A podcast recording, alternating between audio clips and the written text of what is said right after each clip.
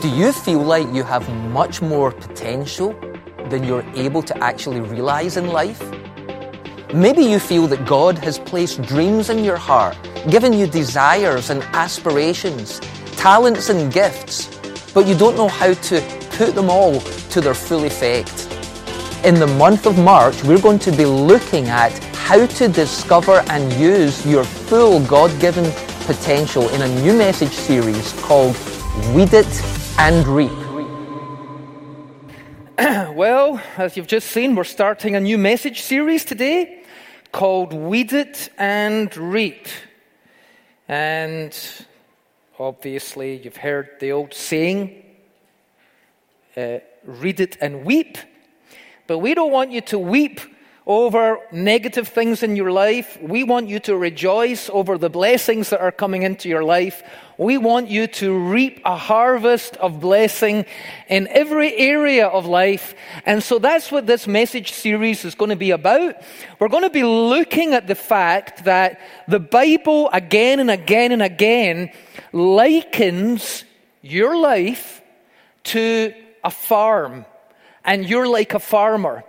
And the different departments of your life, the different things that you're involved in, your business, your career, your finances, your relationships, your family, your friends, your faith, all of that kind of stuff, they're all likened to different fields in your life.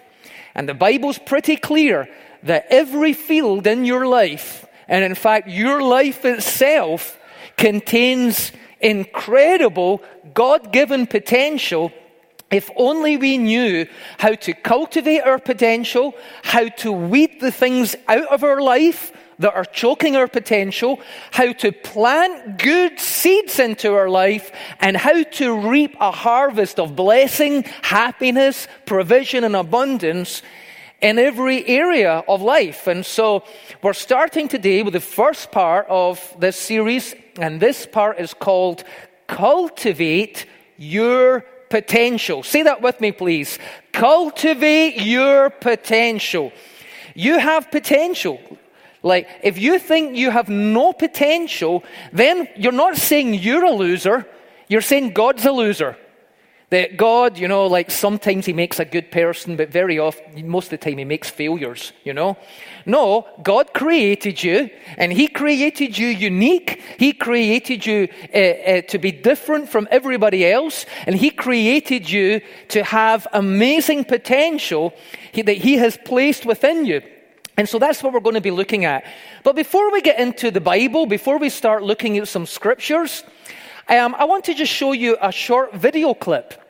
And the reason that, now, I'm sure everyone has seen this before. It's a few years old now. I mean, it was like viral on the internet for ages. It was shown on TV numerous times. But I want to show you it again because I want to point out the fact that even if you don't think you've got potential, even if everybody around you, everybody in your life does not believe that you have potential, even if you were to share your hopes, your dreams, your aspirations with them, would you be able to tell by what they say, their tone of voice, their body language, their facial expressions? You'd be able to tell that they're skeptical. They have doubts about you. They don't think you've got what it takes. And that's what we're going to see here. We're going to see a woman who had incredible potential, but went her whole life not believing that she had the potential, and even more so, as you're going to see, other people did not believe that she had the potential. So this is from the TV show Britain's Got Talent. This is from years ago. It is the first audition of Susan Boyle, and I want you to watch the body language and facial expressions on the judges and the audience before she starts singing and after she starts singing. Let's have a look at it.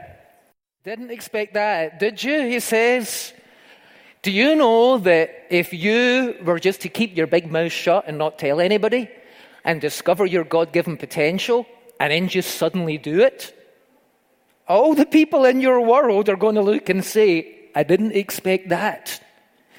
because we have so much self-doubt and skepticism about other people regarding their potential. And sometimes the people you know the most, you doubt the most as well. No, there's no way they could do that, and so on.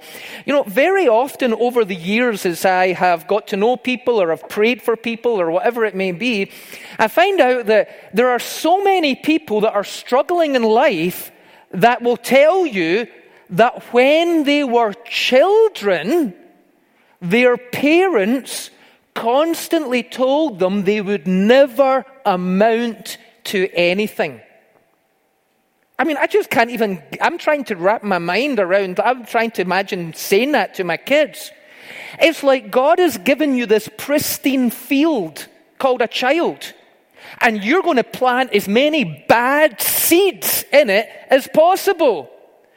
And then, you're going to be surprised when you don't actually accomplish anything. You planted the you can't accomplish anything seeds in them. And what we sow, we also reap. And so here's what I want to share with you today. Here are my main points that I want to talk about. I want you to view your life the way a farmer or a gardener views their farm or their garden or their orchard. Right? So when they go out and they see barren fields or they see trees with no fruit on it, they don't get into a fit of depression. They don't run away. They don't say, well, I'm going to give up being a farmer and I'm going to become a mechanic instead. They know that that farm, those fields, those trees contain unlimited potential, and I literally mean unlimited. You have one apple seed. You plant it in the ground. It grows into an apple tree. That apple tree produces hundreds of apples. Each one of those apples has dozens of seeds. Each one of those seeds has the potential to produce another apple tree that will do the same. And the apple tree doesn't just do that once. It does it year after year after year. The Bible says that God's people are like trees planted by the Lord, who shall bear their fruit in season.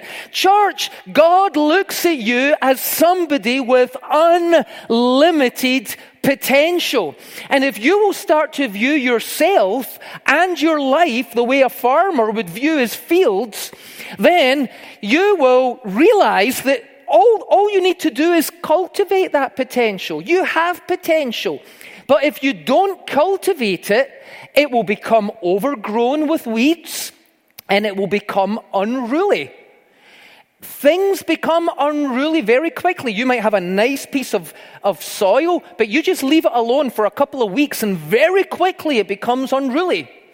You might have a beautifully tidy and clean bedroom, but you just put a teenager in there for 2 nights and open the door and it's like it's turned into a landfill site. And you wonder, where did all this come from? Where did all these piles of clothes come from and all these McDonald's cups and everything else? Things become unruly very quickly. And you can look at an unruly part of your life and you can feel exhausted just looking at it. It can be overwhelming. But if you realize that the same soil that produces all of these weeds can also produce a field of wheat or corn or whatever it may be, the same life that is producing a big mess has the potential to produce a big blessing. The same man who was once Saul of Tarsus, who was the biggest persecutor of the Christian church, became Paul the Apostle, the greatest writer of the Bible. He had the same potential within him. And so if you begin to look at your life the way a farmer does, you have unlimited potential. The Bible depicts every aspect of your life as being something that you sow seeds into, so that you can reap a harvest. And so the whole point is, if you do not like the harvest that's showing up in your life, what kind of seed are you planting into your life? Now, you might have been sowing bad seed in your life for years, and you only started yesterday to sow good seed in. It's going to take a time. There is seed time and harvest. In fact, let me show you that in the Bible. Let's put up the next one. Here's what the Bible says. As long as the earth remains, there will be seed time and harvest, cold and heat, summer and winter. Whatever the silly politicians say, God says we won't be dead in 12 years' time. The earth isn't going to be a perpetual desert. Listen, who created the world? God. What does God say is going to happen? As long as the earth endures, the seasons will come and the seasons will go, and the sun will rise and the snow will melt, and the flowers will break through, and all the carbon tax in the world won't do anything to change it. Okay?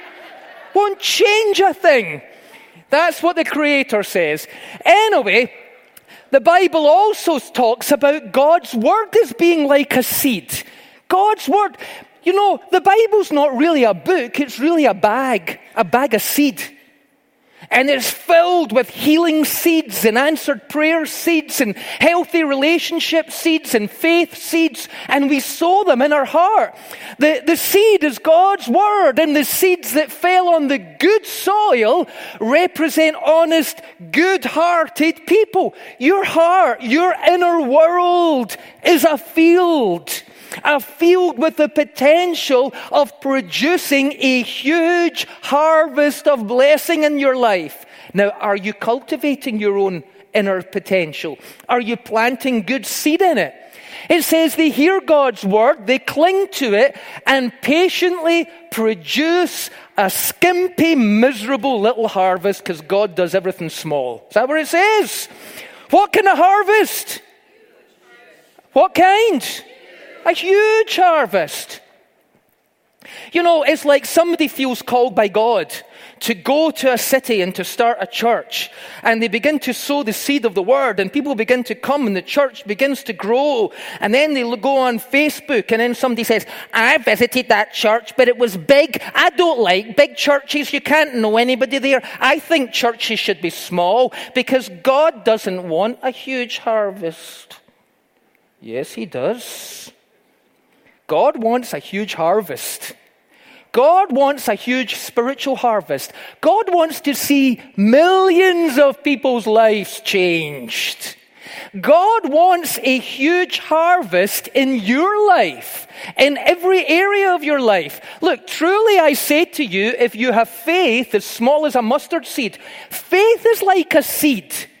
Faith is also a seed. The faith, the belief that you have is a seed. Now, how do you plant it? You sow it when you say it. If you have faith as small as a mustard seed, you can say to this mountain, move from here to there, and it will move, and nothing will be impossible for you. Church, let me ask you a question. If nothing will be impossible for you, is that another way of saying you have unlimited potential? If nothing is impossible for you. You know, faith can move mountains in your life. I'm sure you must have seen this before. You know, a giant boulder that's there, but it's all cracked open and it's broken open and a tree's grown up the middle because there was one tiny little seed somehow or other get blown under that boulder. And it doesn't matter how big that boulder is. It doesn't matter how hard that boulder is. That little seed finds a way to remove every mountain that's in its way. And that's what faith does. Or how about this? The field is the world. The world is like a field. And you are like seeds that God has planted in this world. The field is the world. The good seed are the children of the kingdom. Or how about this one? Jesus is like a seed that is sown. And Jesus was talking about his death and resurrection, and he likened it to this. He said, unless a kernel of wheat falls to the ground and dies, it remains alone. But if it dies, it will grow and bear much fruit. And look, if it his death will produce many new kernels, a plentiful harvest of new lives. By Jesus was God's only begotten Son, and he died and was raised again, and now we are all the children of God as a result of that. He brought a plentiful harvest. Or how about this one at the bottom? Do your planning and prepare your fields before building your house. This is from the book of Proverbs. And what it's saying is this. It's saying when you're starting out in life, you're getting married, you're settling down, you're starting a family, you're going to need a business to provide you with income, and you're going to need a home to live in. And what it's saying is this. Don't get yourself all extended on your home first when you have no income. Get your business up and running first so that it will produce an income so that you can build your home and have a family. And it calls your business a field. And it calls your income a harvest. Every area of your life, you know, everything that you're complaining about has incredible potential if only you were to cultivate it, get the weeds out of it, and plant good seeds in it. Even giving money in the offering. So there was a video earlier on about Vision Sundays coming up soon. We're asking for a lot of money. Now, churches don't like asking for money. Pastors don't like asking for money. People don't like getting asked for money. However, maybe we should change the way we think of it. Maybe we should see our money not as something we are losing, but as seed that we are planting in a field that will grow and will produce a harvest back. Because that's how the Bible describes it. Have a look at this. It says, now the Apostle Paul here is writing to the church at Corinth. There is all the scripture references for all of these verses we've been reading down the bottom. And this is the last one. He's writing to the church at Corinth. And he's telling them that, you know, he's kind of saying Vision Sunday's coming up soon. He's telling them that they're going to be taking up a special offering, a larger than usual offering. And he's asking them to begin to prepare themselves for giving money into this special offering. But he doesn't say to them, oh, I know it's a sacrifice. I know you're going to have to go without coffee for a week afterwards. You'll have no money left. He's not saying any of that stuff. Look what he says. Remember this, a farmer who plants only a few seeds will get only a small crop. It's like, duh, you know. This is not rocket science. This is agricultural science. You plant seeds and you get a harvest, right? But the one who plants generously will get a generous crop. Remember, he's talking about the offering here. And he's likening giving in the offering to being a farmer and planning for a crop. You must each decide in your heart how much you will give. And don't give reluctantly or in response to pressure, for God loves a person who gives cheerfully. How can you be cheerful about giving your money away? Because you're not giving your money away. You're planting seed that will produce a harvest. You cannot outgive God. Give, and it shall be given to you. Good measure, pressed down, shaken together, and running over. I never invented that. Jesus said that. And so whatever you sow, you will reap. Look at this, a cheerful giver. And God will generously provide for you. So it's not a case of, I can't afford to give. It's, I can't afford not to give. I want in this investment opportunity, God. And then he says, he will provide everything you need. Then you will always have everything you need and plenty left over.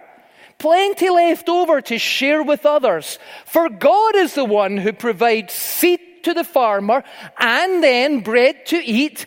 In the same way, he will provide and increase your resources. And I'm telling you, there are so many people, so many Christians in the world who think that God wants you to be poor or that being successful in any way is materialistic and all. And I read the Bible and I come across these words. That's why I highlight them there, because they stick out at me. Look at this. God wants to increase, say it with me, God wants to increase my resources. Let's say it. God wants to increase my resources so that I shall be enriched. See, you all paused there. Oh, you can't say rich in church. It's not. Look. So that you will be enriched in every way, so that you will always be generous. It's kind of like, if God's going to prosper anybody, who's he going to prosper? Mr. Stingy or Mr. Generous? You see, God is a generous God and he loves to bless generous people. Everything in life is a seed. Put up the next slide. All of those verses basically say this, that the Bible depicts every aspect of your life as sowing and reaping. The words you speak are seeds that are sown into the soil or the field of your heart. Faith is a seed. When you pray and you're believing that your prayer is going to be answered and you've got faith, that's a seed you're planting into your future for a future harvest. Faith is a seed, and the way you sow it is to say it to God in prayer, to speak it out as words of faith. God's people are seeds that are sown into the field of this world. Jesus was a seed, planted and raised again. A business or a career is a field that requires cultivation. And money is a seed that we can plant and grow just like a farmer. Now, as I was studying all of these passages and reading through and praying and thinking about it, there was a story that kept coming to me. I wanted to tell this story, and I'm going to tell the story. But I almost didn't. I almost removed it from my notes because in the last 11 years, I've told this story 3 times here. And I thought, well, that's 3 times in 11 years. I mean, they probably can't remember what I said 11 weeks ago, never mind 11 years ago. But what I really feel for academy students, because I told them this story 3 weeks ago, okay? So you're going to hear it again, academy students, but honestly, it is the best story. And if you've not heard me tell it, you've heard other preachers tell it. Preachers love this story. It was first told by a preacher. The preacher's name was Russell Conwell, and he told this story and wrote a book on it. And the story is called Acres of Diamonds. And I'll tell you the short version, because there's also a long one. The short version goes like this. There was once a man who was a farmer. He owned a farm. The farm did not have very good quality soil. It kind of made him a living, but that was it. It was hard. This farm was hard work. And he didn't get much of a return on it. And so he was struggling a little bit. And he kept hearing stories of people who had gone out prospecting and had found diamonds and had become incredibly wealthy. And so he thought, that's what I want to do. I want to go and find diamonds. I want to get rich quick. I'm done with this farming business. So he sold his farm to somebody else. He took the money that he made from the farm and he lived on that money for the next 2 or 3 years while he went out prospecting, looking for diamonds. Well, eventually he completely ran out of money. He hadn't found any diamonds. He was broke. He was depressed. He was alone. And in a fit of despair, he threw himself off a cliff and committed suicide. But back at the farm, the man that had bought his farm had a friend visiting one day. And the friend that he had was a guy who did actually work for a diamond mining company. And so he was visiting his friend in his new farm. And they're in the living room and they're drinking coffee and they're talking. And then he sees there's some ornaments on the mantle. And he sees that there's this big piece of crystal that's lying up there, and he goes over and he says, where did you find this? And the farmer says, oh, that piece of crystal. I found that in the creek bed just behind the house there. And his friend said, "This is not a piece of crystal. This is the biggest diamond I have ever seen in my life." And his farmer friend laughed and said, there's no way that's a diamond. The creek bed's full of them. They went out and looked, and the man who sold the farm to go and find diamonds already owned acres of diamonds. But because he didn't know what diamonds looked like in their uncultivated form, he didn't recognize the incredible potential he already had. We do that all the time, church. We look at other people. We look at other businesses. We look at other jobs. We look at other families, and we compare. And you know what happens? We then stop seeing the potential that we have, and we want what they have. It's the old story about the two types of grass and the grass being greener on the other side, isn't it? It's the whole idea that you've got this horrible little bit of grass over there, and you look across here, and look at this nice green grass, and how come the grass is greener on one side of the path than it is on the other? And what we don't realize is it's the same grass planted in the same soil. It's got the same potential, but one side's been getting watered and cultivated, and the other side hasn't. I'm sure you've all heard the famous quote that goes along with it. If the grass looks greener on the other side, stop staring, stop comparing, stop complaining, and start watering the grass you're standing on. If everybody else in your street looks like they've got a happy family and your family's a disaster area, I want you to know that as bad as your family is, it has the same potential to be that good. It has potential. You just need to cultivate the potential. Someone says, "Well, you don't know my kids. You don't know what my kids are like. They don't have any potential. I mean, they're out in the street corner selling drugs." Well, my goodness, they've got the potential to be an entrepreneur and start a business and employ people. You just need to cultivate their potential. If you don't cultivate the potential, weeds and thorns will grow, but something will grow. Either a drug dealing business will grow, or an amazing business that employs hundreds of people in the city will grow. If you cultivate the potential, or if you neglect the potential, it's all the same. There is so much potential. In every failing business, there is potential. In every declining church, it's a field that just needs a farmer to cultivate the potential and see a harvest. And folks, not only in the fields of your life, your family, your relationships, your home. You know what it's like with your home? You know that if you kind of like don't vacuum for a while, if you neglect your home, you know really, really quickly, things build up. Really, really quickly, everything goes chaotic. But you also know that all you have to do is cultivate the potential of your home, of your family, of your relationships, of your finances and your bank accounts. You know, some of you might need to just actually move things about a little bit. You've got all this potential there and it's not getting used. Or that career that you've got, or that business that you started and it's struggling just now. It's got potential in it. It needs cultivated. Or that course of studies that you've taken. All of these things are the fields of your life, and they all have potential. But the biggest field is the inner field, the fertile soil of your imagination, of your mind, of your thoughts, of your emotions, your feelings, your heart, your soul, your spirit, the inner world. That's your main field.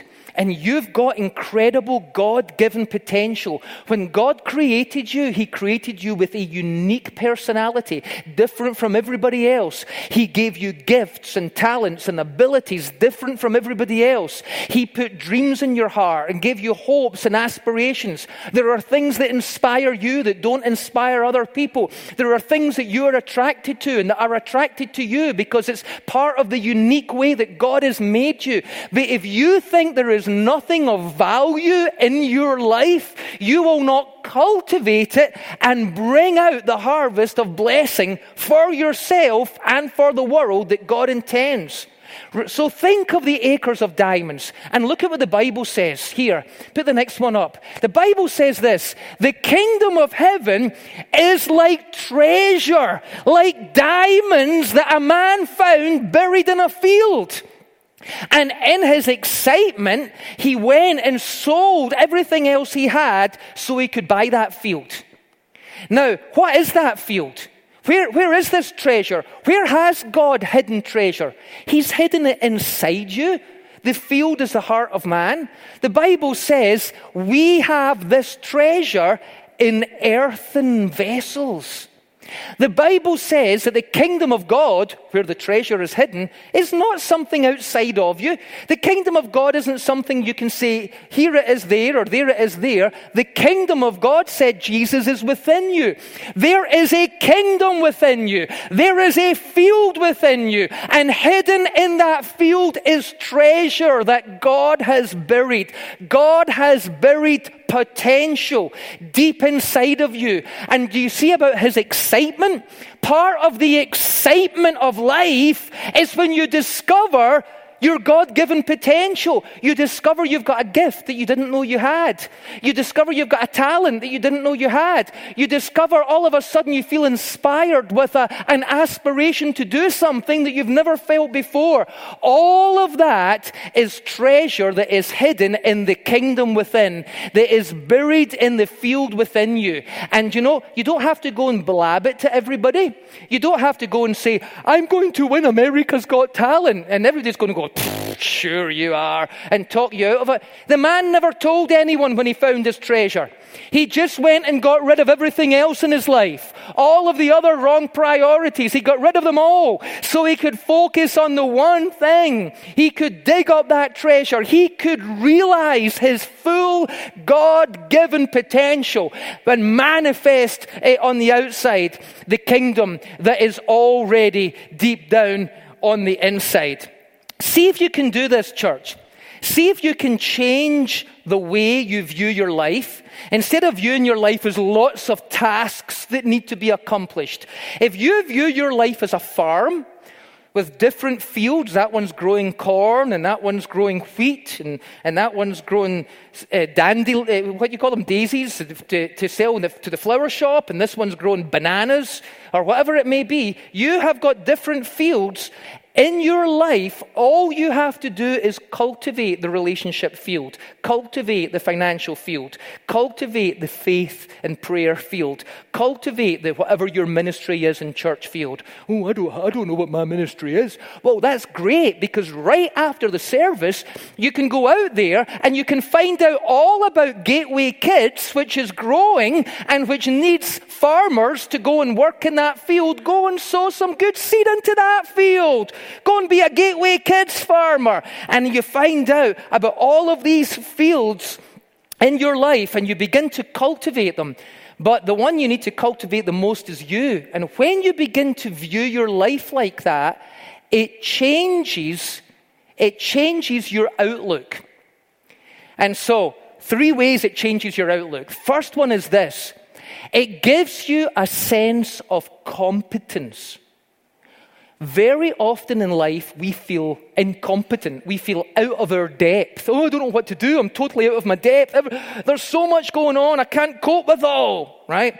But if you can take a step back and say, no, I have fields in my life, and each one of these fields has incredible potential, and all I have to do is cultivate the potential, weed the things out of my life that are choking the potential, and plant good seeds.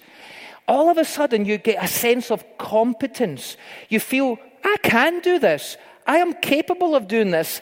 My life is not out of control. I might not have a harvest right now. It might be winter time in some area of my life, but springtime will come, and the ploughing of the ground will come, and the planting of the seeds will come, and a harvest will come. My life will bear fruit in every area. You get a sense of competence. There's 4 levels of competence. The first one is when you're unconsciously incompetent. You're incompetent at doing something, but you don't know you're incompetent. It's like when a kid who can't ride a bicycle has never tried to ride a bicycle, has never thought about riding a bicycle. That child is incompetent at bicycle riding, but they're unconsciously incompetent. They don't know they're incompetent. And you can go through life happy, la-di-da. I am completely incompetent, but I'm totally unaware of it, so it's absolutely fine. And then the next stage is when the parent says to the kid, I bought you a bike, come on, get on the bike, and I'll show you how to ride it. And the kid's all frightened, and the kid falls off the bike and cuts their knees. The child is still incompetent at riding a bike, but now they're consciously incompetent. Now they know that they can't do it. And that is the point that most people stop. They don't realize that they don't have competence in some area. Then they try to do it and they suddenly realize that they don't have any competence. That's when you discover how much you don't know about something. And at that point, most people give up. But if you realize this is just, there's different seasons in a harvest, and this is the falling off the bike season. But if I keep going, and eventually the child can ride the bike, but they have to really think about it and concentrate on it, you know, and ring their bell and all that stuff. They have to really think about what they're doing. They have gone from being unconsciously incompetent to consciously incompetent to consciously competent. They can now ride a bike, but they have to think about it. And you know what happens? Eventually, you become unconsciously competent. You can ride your bike while you talk on your phone, eat a hamburger and wave to your friend all at the same time. Don't even think about it. It's completely natural. It's second nature. That's what your life should become like, becoming more and more competent. The more competent you become, the more confident you become in life. Instead of being fearful and anxious, you begin to feel confident. You begin to feel bright. You begin to become optimistic. Confidence, because you know what you're doing. And it also brings a sense of congruence, a sense that everything in my life is coming together. Everything's dovetailing. Everything's working together. I've got balance with my home, with my career, with this, with that. I everything is working together. And so I want to pray for us now. I want to pray that every one of us would begin to go through an inner mindset change. That instead of seeing your life as a lot of problems that need to be solved or a lot of tasks that need to be performed, that you'll begin to see your life as a farm and you as the farmer. And that every field in your life simply needs to have its God-given potential cultivated. And when you begin to see your life as fields of potential instead of as lists of problems, it will totally transform your outlook on the world. And remember, when you change the way you look at things, the things you look at change. Come on, let's stand up together. We're going to pray. I'm going to pray for you, first of all. And then I'm going to lead us in a prayer. So let's just lift up our hands and close our eyes and receive. Father God, I pray for each one of us here today. Let your Holy Spirit come and move. Move in this place. Move in our hearts and in our minds.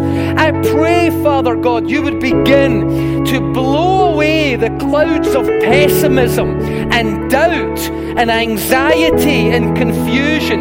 And I pray that the light, the sunlight of your blessing would shine into our lives, bringing hope and faith and optimism and a dream for our future. Begin to change our world as you change our lives, we ask. In Jesus' name. Let's say this together. I declare in faith, God has given me